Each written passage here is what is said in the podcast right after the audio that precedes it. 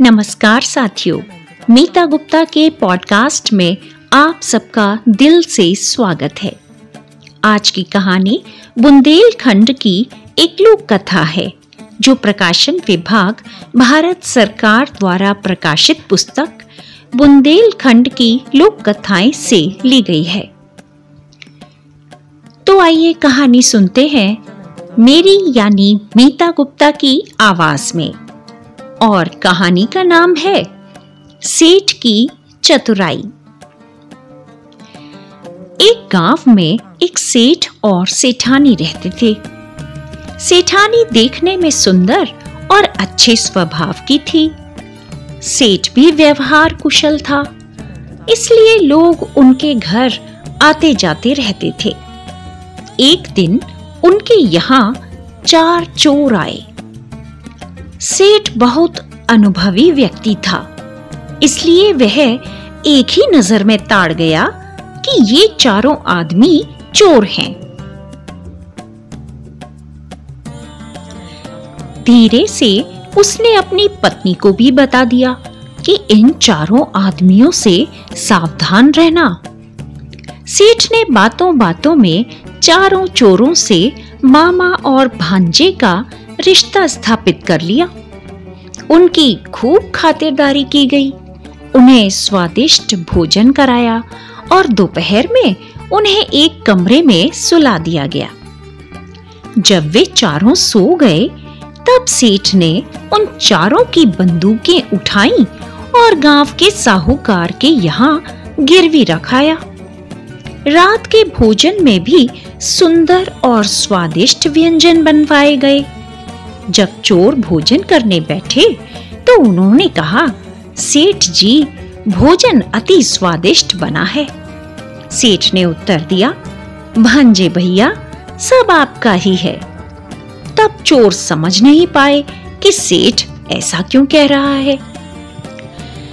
चारों चोर भोजन करने के बाद एकांत में लेट गए। उन्हें नींद नहीं आ रही थी। एक दिन बीत जाने के बाद भी वे पता नहीं लगा पाए थे कि सेठ ने अपनी धन दौलत कहाँ रखी हुई है।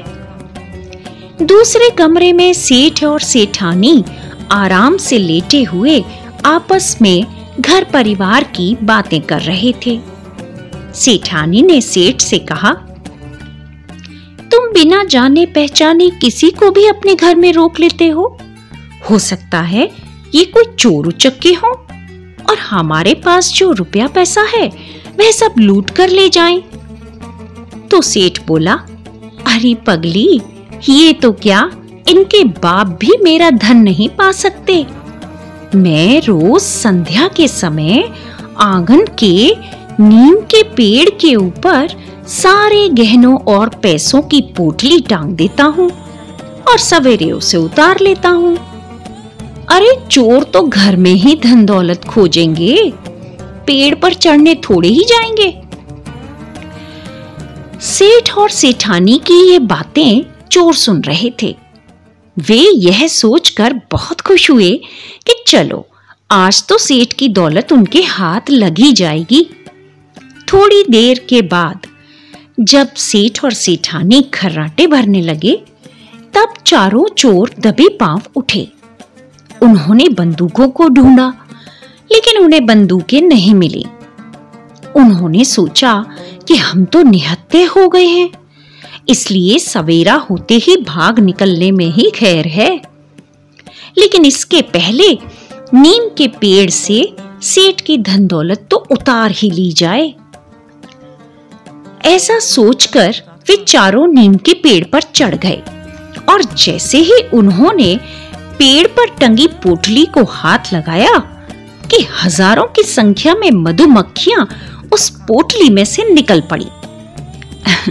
दरअसल, वह मधुमक्खियों का छत्ता था। चारों चोर मधुमक्खियों की चपेट में आ गए। उनके चेहरे सूजकर पोतला बन गए। अब तो दर्द से छटपटाते जैसे तैसे वे चारों चोर सेठ के घर को छोड़कर जंगल की ओर भागे। चारों चोर जान गए थे कि सेठ ने उन्हें बेवकूफ़ बनाया है। वे सेठ को मज़ा चखाना चाहते थे।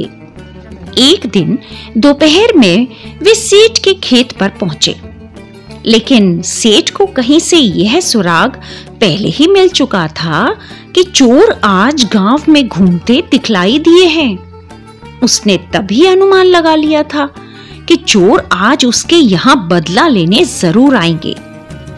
तो उसने सेठानी से कहा, आज तुम दाल, रोटी और लौकी की सब्ज़ी ही बनाना। यह कहकर वह अपने खेत की ओर चल पड़ा।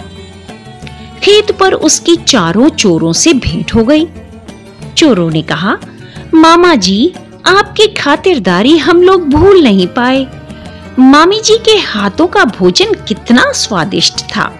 हम आज फिर भोजन करेंगे। सेठ के खेत में एक खरगोश फुदक रहा था। तो सेठ ने उस खरगोश के कान में कहा, जा, तू मेरे घर जा और सेठानी से कहना कि भनेज लोग फिर से आए हैं। उनके लिए दाल, रोटी और लौकी की सब्ज़ी बनाकर तैयार रखे। खरगोश तो छलांगे लगाता हुआ जंगल में नौ दो ग्यारह हो गया। सेठ और चारों चोर जब खेत से लौटकर घर आए तो चोरों ने देखा कि जिस खरगोश को सेठ ने घर में संदेशा देने भेजा था, वह खरगोश सेठ के आँगन में बंधा हुआ था। जब वे भोजन करने बैठे तो उन्हें वही खाने की चीज़ें परोसी गईं, जिन चीज़ों का संदेशा सेठ ने सेठानी के पास खरगोश के द्वारा भेजा था। चोरों ने सोचा कि यह संदेश वाहक खरगोश तो बहुत काम का है। सेठ से यह खरगोश हमें खरीद लेना चाहिए। चोरों ने खरगोश को खरीदने की इच्छा सेठ जी के सामने प्रकट की। सेठ ने कहा, अरे भांजो, तुम सब कुछ ले लो, लेकिन इस खरगोश की बात मत करो। यह तो वरदानी खरगोश है। चोरों ने कहा मामा जी, हम तो इस खरगोश को लेकर रहेंगे। हम इसकी मुँह मांगी कीमत देंगे। सेठ ने कहा, अब अपने भांजों से क्या छुपाऊं? एक हज़ार रुपए से कम में मैं यह खरगोश नहीं दूँगा। यह सुनकर चोरों ने तत्काल सेठ जी को एक हज़ार रुपए दिए और खरगोश लेकर चल पड़े। बीच रास्ते में चोरों ने खरगोश को अपने घर संदेशा देने के लिए छोड़ दिया। बंधन से आज़ाद होते ही खरगोश छलांगे लगाता हुआ जंगल की ओर दौड़ पड़ा। और जब चोर घर पहुँचे तो कोई खरगोश ना मिला। अब फिर से चोर मन महसूस कर रह गए और समझ गए कि सेठ ने उन्हें फिर मूर्ख बना दिया है। उन्होंने सेठ से बदला लेने की अब ठान ली। अगले दिन चोर यह निश्चय करके आए कि आज सेठ को रस्सी से बांधकर उसकी सारी संपत्ति छीन लेनी है। वे चुपके से आए तथा सेठ के घर के पिछवाड़े छिप गए। सेठ ने घर के पिछवाड़े खटर पटर की आवाज़ सुनी। उसने झाँक कर देखा तो चारों चोर छिपे बैठे थे। सेठ ने ताड़ लिया। कि आज ये छुप कर चोरी करेंगे। सेठ ने चोरों के छिपने की बात सेठानी को बता दी और चोरों को मूर्ख बनाने की एक योजना तत्काल बना डाली। सेठानी ने ज़ोर से कहा, आज मुझे रुपयों की ज़रूरत है, साड़ी खरीदने बाज़ार जाना है। तो सेठ ने कहा, जाओ, पिछवाड़े लगे, एरंड के पेड़ को हिलाओ उसमें से रुपए टपकेंगे। उन रुपयों से तुम बाज़ार कर लेना। सेठानी पिछवाड़े गई। उसने एरंड के पेड़ को हिलाया। टपाटप उसमें से रुपए टपकने लगे। सारे दृश्य को चारों चोर देख रहे थे। उन्होंने सोचा कि रुपए पैसों के लिए ही हम चोरी डकैती करते हैं। चोरी डकैती में खतरा रहता है। यह एरंड का पेड़ हमें मिल जाए तो सारा झंझट ही खत्म। हींग लगे ना फिट करी, रंग भी चोखा आए।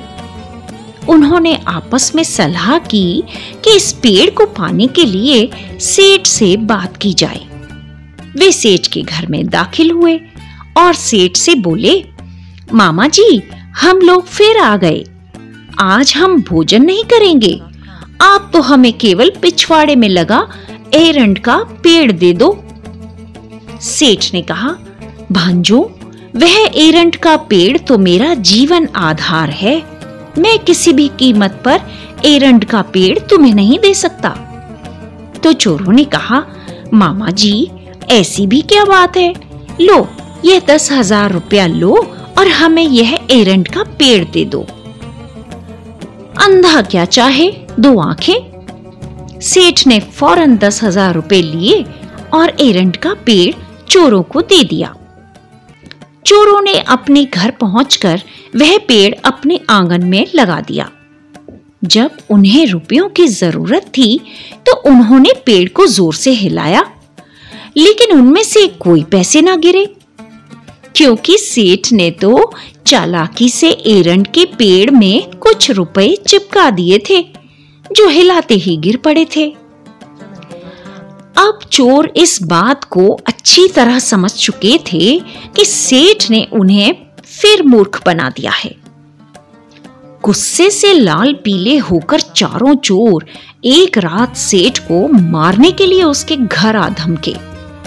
सेठ को सोता हुआ पाकर उन्होंने उसके हाथ पाँव बाँध दिए और एक पेटी में बंद करके उसे नदी में फेंकने चल पड़े। सुबह हुई तो चोरों के पेट खलबलाए। रास्ते में पेटी को छोड़कर वे शौच कार्य के लिए अलग-अलग दौड़ पड़े। तब सेठ ने धीरे से पेटी खोली। किसी तरह उसने अपने बंधन ढीले किए। बाहर निकलकर पेटी में वजनदार पत्थर भर दिए और भाग खड़ा हुआ। चोर जब निपटकर पेटी के पास आए और पेटी को नदी के किनारे ले जाकर उन्होंने उसे नदी में फेंक दिया। चारों चोर प्रसन्न थे कि चलो अच्छा हुआ कि सेठ अब नदी में डूबकर मर जाएगा। हँसते गाते वे चारों जंगल में चले जा रहे थे। तभी सामने से सेठ हंसता हुआ आता दिखाई दिया। सेठ को देखकर चोरों के आश्चर्य का ठिकाना नहीं रहा। वे सोचने लगे कि यह माजरा क्या है? क्योंकि सेठ को तो पेटी में बंद करके वे नदी में फेंक आए थे। फिर यह जीवित कैसे है? उन्होंने सेठ से पूछा कि तुम जीवित कैसे बच गए? तुम्हें तो पेटी में बंद करके नदी में फेंक दिया था। सेठ ने कहा, भांजो, तुमने मुझे फेंका तो ज़रूर लेकिन उथले पानी में फेंका। गहरे पानी में तो हीरे, जवाहरात और सोना बहुत अधिक मात्रा में पड़ा है। मैंने नदी के अंदर जाकर यह सब देख लिया था। तुम लोगों ने मुझे गहरे पानी में फेंका होता तो मैं माला माल हो गया होता।